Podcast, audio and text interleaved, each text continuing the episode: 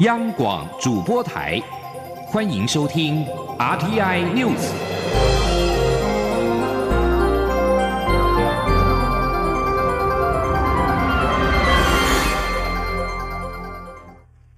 各位好，我是李自立，欢迎收听这一节央广主播台提供给您的 RTI News。全球针对俗称武汉肺炎 COVID-19 疫情仍在全面警戒中，而劳动节的三天连假即将到来。中央流行疫情指挥中心指挥官陈时中今天指出，五一劳动节假期没有延后或延长计划，也不排除因应紧急状况而有所改变。重点是社交距离、管控人流、车辆，只要够分散就安全。记者杨文军的报道。中央流行疫情指挥中心指挥官陈时中表示，五一连假目前没有延长或延后计划，当然也不排除在疫情急迫状况下有改变，但目前没有这样的规划。他说：“但是当然也不排除在疫情当中有任何时候有一个急迫的情况。”好，那会有所改变，但到目前为止，好都没有这样的一个计划。陈时中强调，假期里面最主要的防疫策略是社交安全距离、戴口罩、人流管制等。另外，进去部分景点若比较挤，会由相关单位劝导做好人流及车流管控，够分散就够安全。指挥中心副指挥官陈宗彦进一步说明，在清明连假之后，各地就开始针对人流有管制措施。以二十五号为例，玉山国家公园跟高雄寿山国家公园都有采取相关的措施，且在达到警戒值后就分流，包含警方、道路系统都有应应作为。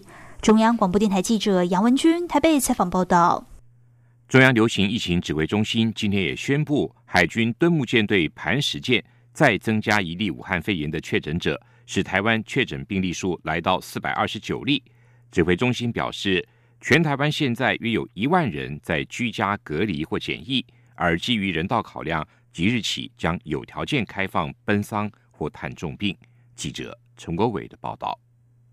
台湾二十五号新增一名磐石舰实习生确诊案例，总计整个舰队已经有三十一人确诊。中央流行疫情指挥中心表示，这名二十多岁的男实习生第一次采检为阴性，但因血中抗体阳性而进行二采，现在确诊。后续还待实验室进一步检验其阳性抗体是属于早期感染还是近期感染。至于台铁有一名车长日前与磐石舰确诊官兵同处一家健身房后出现发烧、肺浸润等症状，指挥中心发言人庄仁祥表示，这名车长是十六号去健身房，但早在八号就出现轻微咳嗽、有痰的症状，现在二采结果仍为阴性，所以属于接触者，持续居家隔离中。另外，指挥中心指挥官陈时中也宣布，基于人道考量，如果有居家隔离及检疫者因二亲等亲属身故或重病需外出奔丧或探视，将可在隔离或检疫的第五天起，向地方卫生单位提出申请，经审查符合资格，而且取得医院同意探病后，由地方卫生单位安排到指定医疗院所自费裁剪，在取得检验阴性报告两天内，由地方卫生单位安排外出，每次以。一小时为限。这边验出来，那这两天我们大概可以说它是蛮安全的了哈，你验不到。可再过来其实也很难说了哈，所以我们大概就有一个时间的限制。那这样的一个规定其实是很严格，但是为了防疫的一个关键期。好，所以还是小心一点。那但是也确实，我们在前段时间也收到这样的情况，也觉得这样对有一些人哈，会觉得好像也过意不去。那所以这里面取得一个平衡点。指挥中心说明，国内目前有十八家指定医疗院所提供自费检验，相关费用由各县市主管机关核定。后续将是需求增加自费检验的院所数量，而外出者需全程戴口罩，不得搭乘大众运输工具，并要与他人保持安全的。社交距离。中央广播电台记者陈国伟台北采访报道。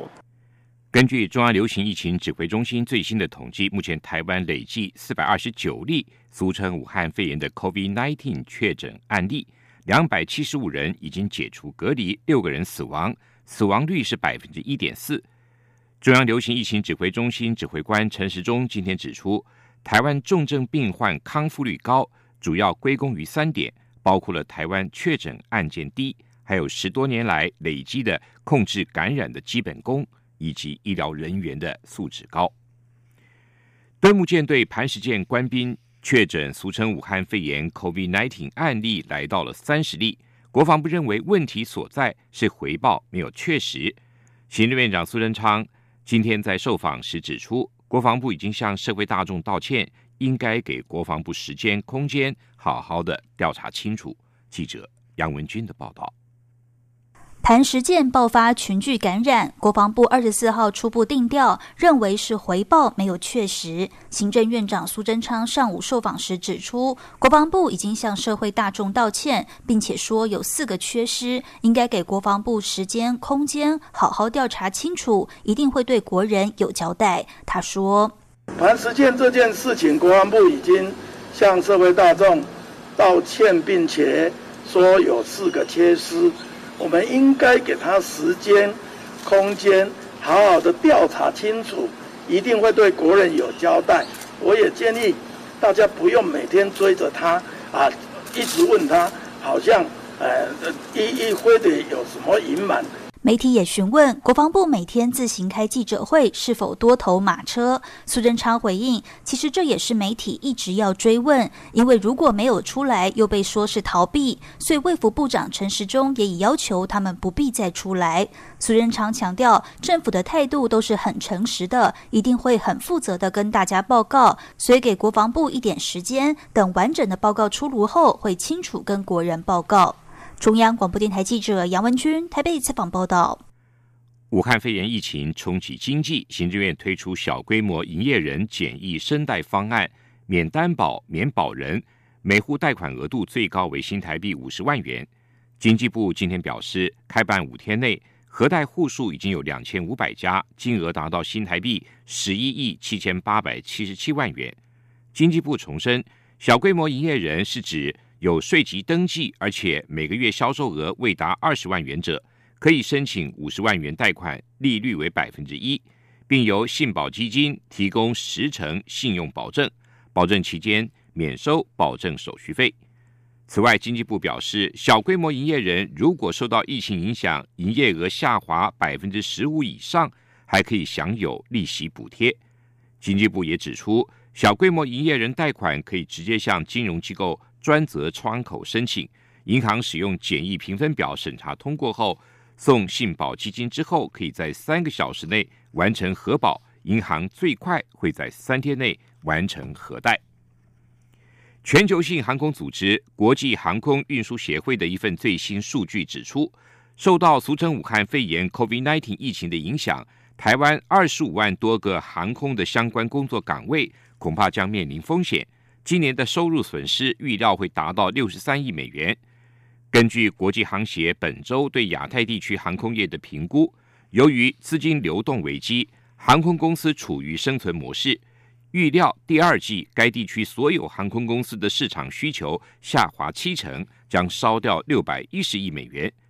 国际航协亚太地区公关副主任钟阶庆提供的数据显示，台湾全年航空客运将表。比去年下滑百分之五十五，以台湾为起终点的旅客数，则较去年减少三千三百万人次。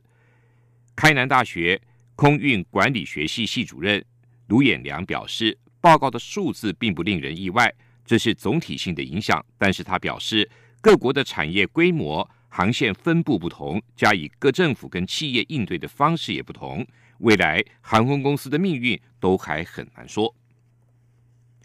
世界阅读日碰上了防疫期间，国家图书馆和图书画作家以及九大书店合作，推出了“我们在家阅读，购书满额赠书签”的活动，希望借由精美的防疫书签，鼓励国人踊跃在家享受阅读的乐趣。记者陈国伟的报道。国家图书馆举办“我们在家阅读，购书满额赠书签”活动，邀请图画书作家李锦伦独家设计四款阅读书签及活动海报，并首次与国内九大书店合作，包括诚品书店、读册生活、三民书局、城邦读书花店、金石堂书店、鸟屋书店、武南文化广场、联经出版以及信义小太阳亲子书房，共同推广阅读。馆长曾淑贤指出，透过阅读养成的思辨能力是国家。重要的软实力，而推动阅读风气也需要整合政府和民间的力量。他说，这次赠书签的活动将至少持续到六月，民众在这期间只要到九大书店的门市或网络平台买书，单笔金额达到新台币六百元，就能获得整套充满童趣还富有尺刻度的防疫书签。上次的那个清明节的年假，不是也大家就是有群聚的问题吗？那大家也造成一些不安嘛。所以现在孩子不能够放松的时候，可以不要往外跑，在家享受阅读也很有乐趣。曾淑贤表示，国家图书馆也将防疫书签及活动海报分送给全国各公共图书馆、小学及幼儿园，让各单位向大朋友、小朋友举办阅读推广赠书签的活动，并期盼让阅读以最温柔的形式陪伴众人一同走过防疫期间的心情低谷。中央广播电台记者陈国伟台北采访报道。二十六号是俄罗斯丘诺比核电厂灾害三十四周年，全国废核行动平台今天发表声明指出，原定于二十六号前夕举办的二零二零废核游行展览，虽然受到俗称武汉肺炎 （COVID-19） 疫情影响，调整成线上活动，但在全球全力的防疫之际，仍然要提醒世人不要轻忽核能的风险跟危害。废核平台表示，疫情肆虐全球，也让核能风险更添新的危机。核电的风险不同于其他电厂，不能说停就停，更不是关机就可解决问题。像疫情严重的法国，为了加强防疫措施，却使得人员调度困难，连核电厂的维护营运都受到影响，导致法国电力公司大幅调降预计的核电厂发电量。另外，美国乔治亚州的佛格妥核电厂三四号机的新建工程。也在上周传出了群聚感染，最新确诊的工人人数攀升到一百一十八名，让这一座在美国已经形同前坑的核电工程，在疫情的影响下更加雪上加霜。飞核平台最后强调，对抗气候变迁是这一代迫切的任务，致力于能源效率的提升与再生能源发展，要打造一个永续安全的未来。俗称武汉肺炎 （COVID-19） 疫情在全球大流行。根据美国约翰霍普金斯大学在台湾时间今天晚间八点三十分最新的统计数据，目前已经在美国夺走了五万一千多人的生命，为全球之最。确诊总数也突破了九十万大关。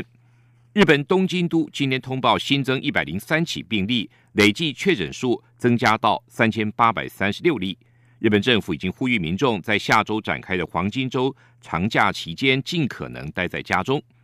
韩国今天新增十例确诊病例，累计是一万零七百一十八例，死亡病例接连两天都没有新增加，连续三天维持在两百四十例。另外，世卫组织今天公布了一份科学简报，目前没有证据显示感染了俗称武汉肺炎 （COVID-19） 疫情之后康复的病患会因为身体产生了抗体。而免于二度感染武汉肺炎的风险。根据香港英文报刊《南华早报》今天的报道，二十国集团 G20 领袖原定二十四号再度召开视讯峰会，因为美国坚持世卫组织应该就俗称武汉肺炎的 COVID-19 疫情爆发之初偏向中国的作为负责，中国则是强烈反对视讯峰会在最后一刻取消。报道指出。二十国集团曾经在三月二十六号首度就如何因应武汉肺炎疫情召开视讯峰会，当时决议要尽一切所能全力抗疫，并且公布了五兆美元（大约新台币一百五十兆元）的方案，挹注全球经济。沙地阿拉伯最高法院宣布，沙国已经废除了鞭刑。最高法院并为沙国国王和大权在握的王储推动了一连串的人权进步的这个最新的进展喝彩。沙地阿拉伯法院单次判决的鞭刑有时候会多达数百下，早已招致人权团体的谴责。人权团体指出，沙国王储萨尔曼亲王所领导推动的司法改革，并没有缓和这个伊斯兰保守王国对异议人士的打压手段，包括动用死刑。沙国最高法院表示，这项最新的改革做法意在使沙国符合反对体罚的国际人权规范。原本法院可以对犯下从婚外情扰乱社会安宁到杀人等罪行而被定罪者判处鞭刑。以上新闻由李思利编辑。